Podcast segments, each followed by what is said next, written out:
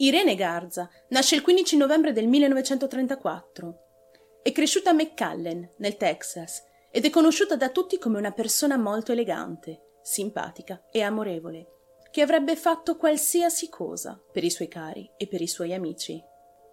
Irene è stata infatti la prima della sua famiglia a frequentare il college e a fare una specializzazione. Durante questi anni partecipa a dei concorsi di bellezza della regione è stata addirittura incoronata Miss All South Texas Sweetheart. Dopo aver terminato gli studi, diventa un'insegnante di seconda elementare e inizia a dedicare tutta la sua vita ai suoi studenti, tanto da arrivare a spendere il suo stipendio per comprare loro del materiale scolastico non fornito dalla scuola. La Chiesa è parte integrante della sua vita, poiché è una devota cattolica. Il sabato era possibile vederla sempre in chiesa per confessarsi mentre la domenica assisteva regolarmente alla messa. Al momento dei fatti, Irene ha appena 25 anni e vive con i suoi genitori. I fatti hanno luogo il 16 aprile del 1960, il weekend di Pasqua. Come ogni sabato, Irene dice alla sua famiglia che sarebbe andata in chiesa per confessarsi, che sarebbe tornata più tardi, in giornata. Prende in prestito l'auto di famiglia e si dirige verso la chiesa del Sacro Cuore. La sua presenza viene notata da moltissimi altri fedeli presenti sui luoghi e nelle vicinanze. Ma al calar della sera, la famiglia di Irene inizia a preoccuparsi perché la ragazza non è ancora tornata a casa dalla chiesa e non è da lei tardare così tanto senza avvertire. Aspettarono fino alla mezzanotte e poi iniziarono a cercarla. Anche la polizia viene immediatamente informata della scomparsa della giovane Irene. Trascorrono due lunghi giorni e la polizia non ha alcuna pista da seguire. In quel momento non si sa dove la ragazza si trovasse e se le fosse accaduto qualcosa. Ma a un certo punto, durante le indagini, vengono ritrovate delle scarpette bianche con tacco alto sul bordo di una strada. Viene chiesto ai genitori se si trattasse delle scarpe della figlia e loro dicono di sì. Quelle sono le scarpe che Irene aveva indossato la mattina del 16 aprile. Il giorno successivo verranno ritrovate poco più lontano la sua borsetta di vernice nera e un velo di pizzo bianco. A seguito di questi ritrovamenti, tutti capiscono che Irene non è fuggita, ma che le è accaduto qualcosa di brutto. Inizia allora una ricerca massiccia, sia a piedi che a cavallo, in tutte le zone circostanti. Cinque giorni dopo la sua scomparsa, il 21 aprile, il corpo della donna viene ritrovato in un canale di irrigazione. Era stata picchiata, aggredita e soffocata. Il suo corpo è stato trovato completamente vestito.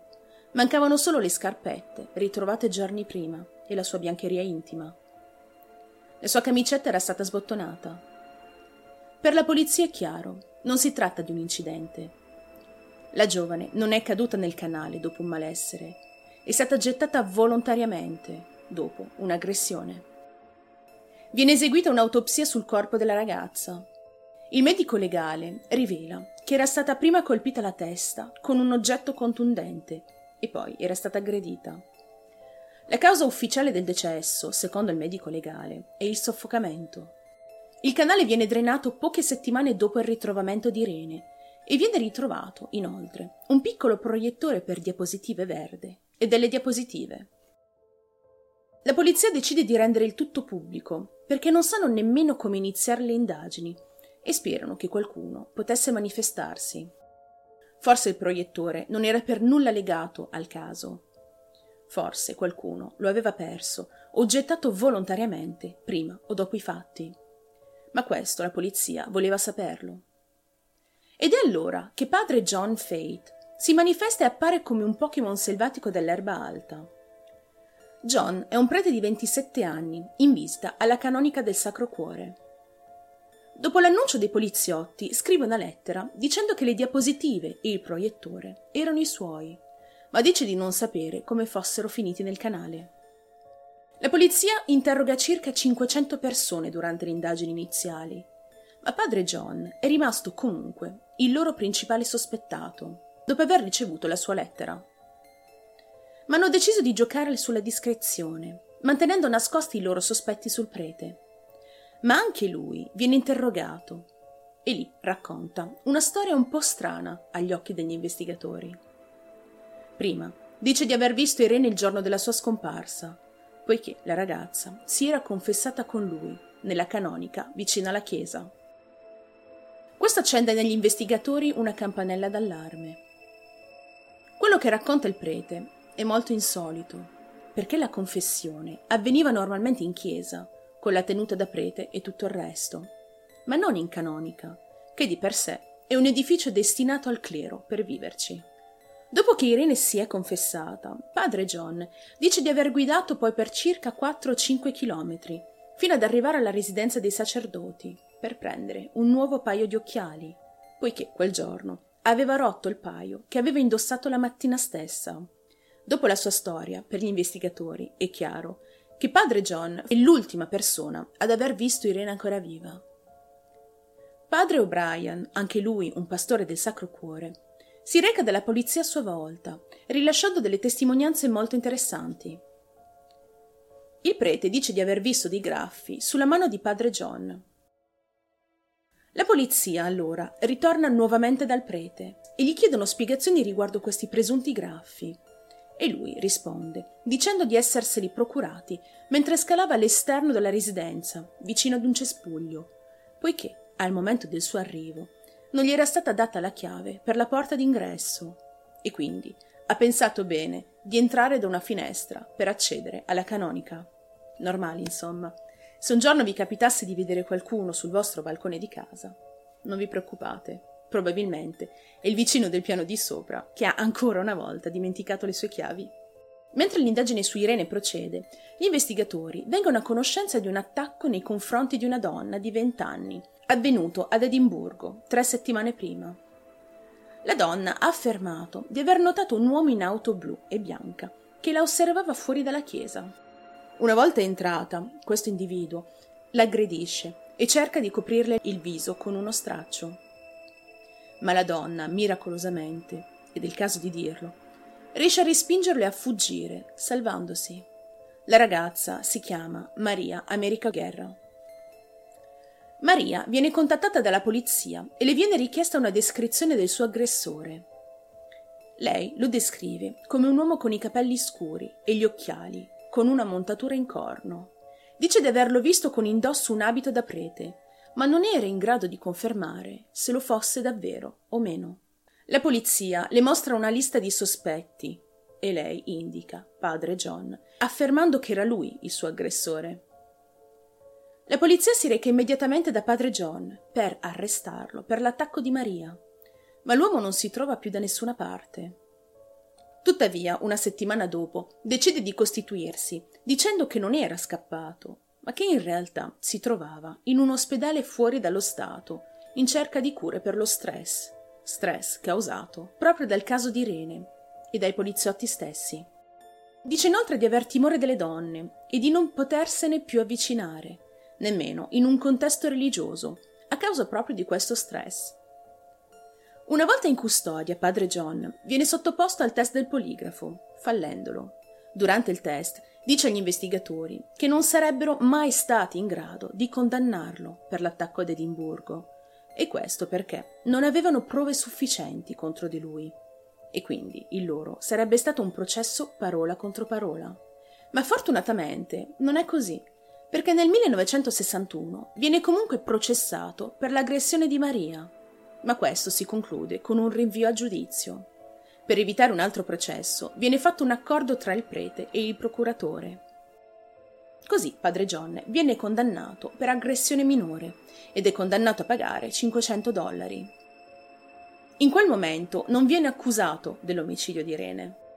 La famiglia della ragazza credeva che ci fosse stato un accordo tra la Chiesa cattolica e la polizia, ma non si ha una conferma di questo almeno non in quel momento. Non molto tempo dopo, padre John lascia il Sacro Cuore e va a vivere in un monastero e successivamente con un ordine religioso del New Mexico, dove apparentemente dava dei consigli alle persone che amavano un po' troppo i bambini. Nel 1972 lascia il sacerdozio e si trasferisce in Arizona. Lì si sposa e mette su famiglia. Ha lavorato per diverso tempo presso l'ente di beneficenza di St. Vincent de Paul a Phoenix, formando i nuovi volontari e supervisionando le dispense alimentari dell'ente di beneficenza.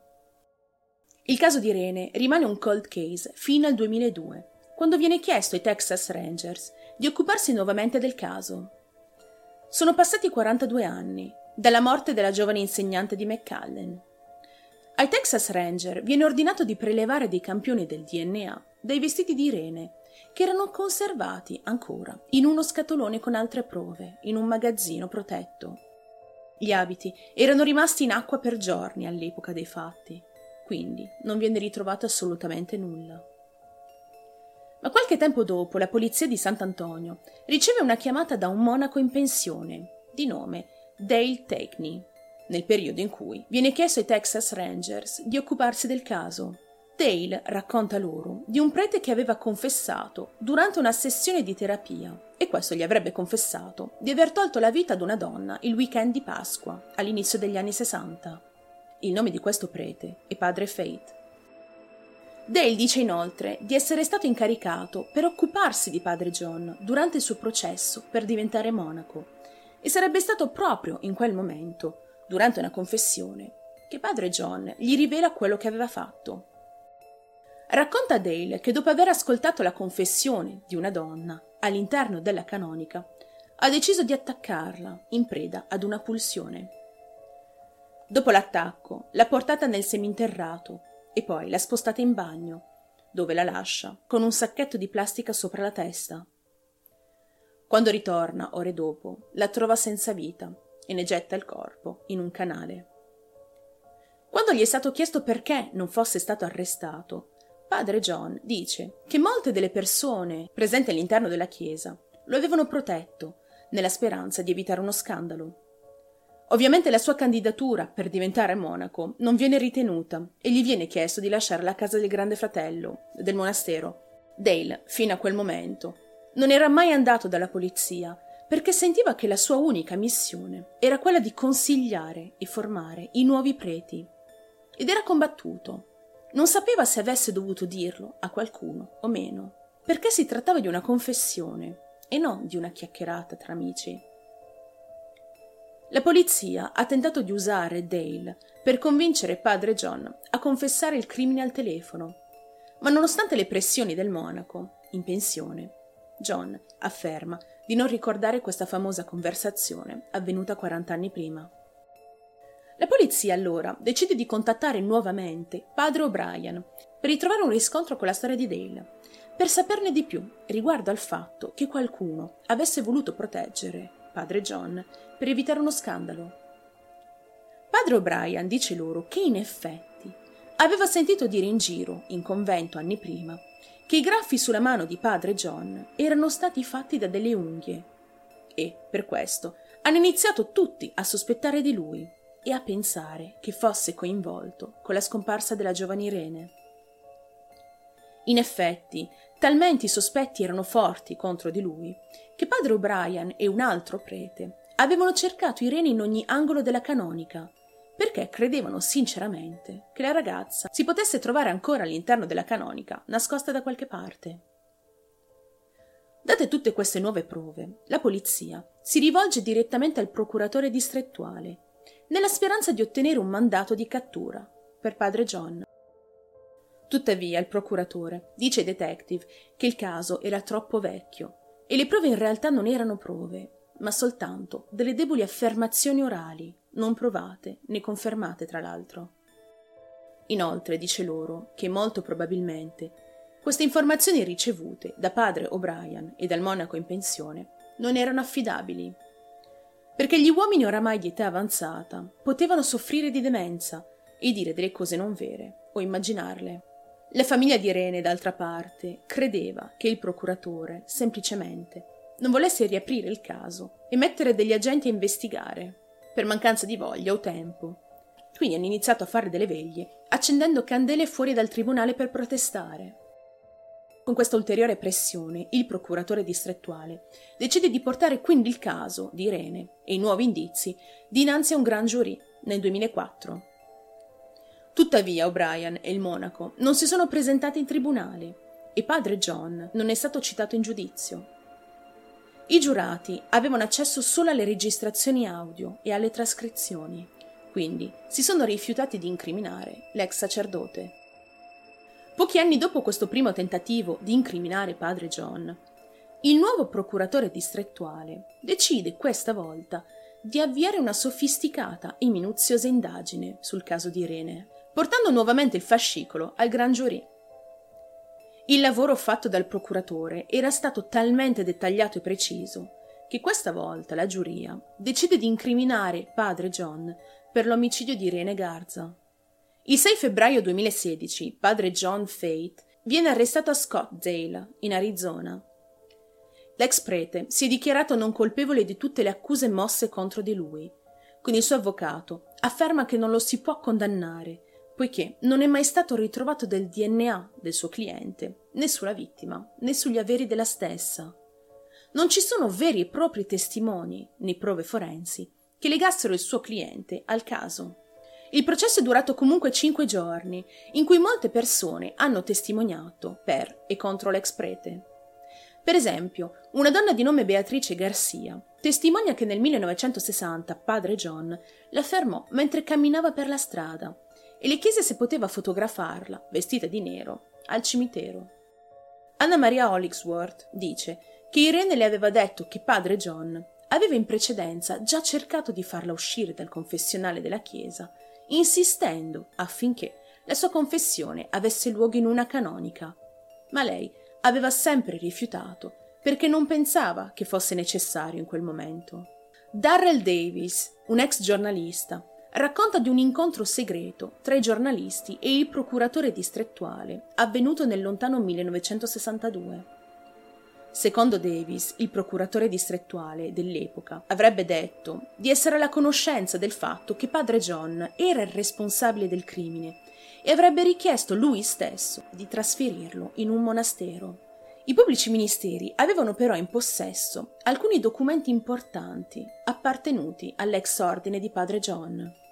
In questi documenti si intuisce che sia i funzionari eletti che quelli della Chiesa erano a conoscenza dei fatti e che non avevano voluto perseguire il prete per i fatti negli anni Sessanta al fine di proteggere la loro reputazione, allontanandolo dalla loro Chiesa. Il monaco è stato chiamato a testimoniare, mentre padre O'Brien era morto nel 2005, undici anni prima. Alla fine di questi cinque giorni, la giuria ha impiegato sei ore e mezza per deliberare, prima di dare un verdetto. Padre John viene condannato per l'omicidio di Irene Garza. Nella sentenza dell'8 dicembre del 2017, il prete viene condannato all'ergastolo con la possibilità di richiedere la libertà vigilata nel 2028, all'età di 95 anni. John Fate sta attualmente scontando la sua pena nella prigione maschile del Dipartimento di Giustizia Penale del Texas, a Huntsville. L'avvocato difensore di John sta attualmente presentando ricorso. Il suo cliente continua a proclamare la sua innocenza. Ed è così che si conclude la storia di Irene Garza.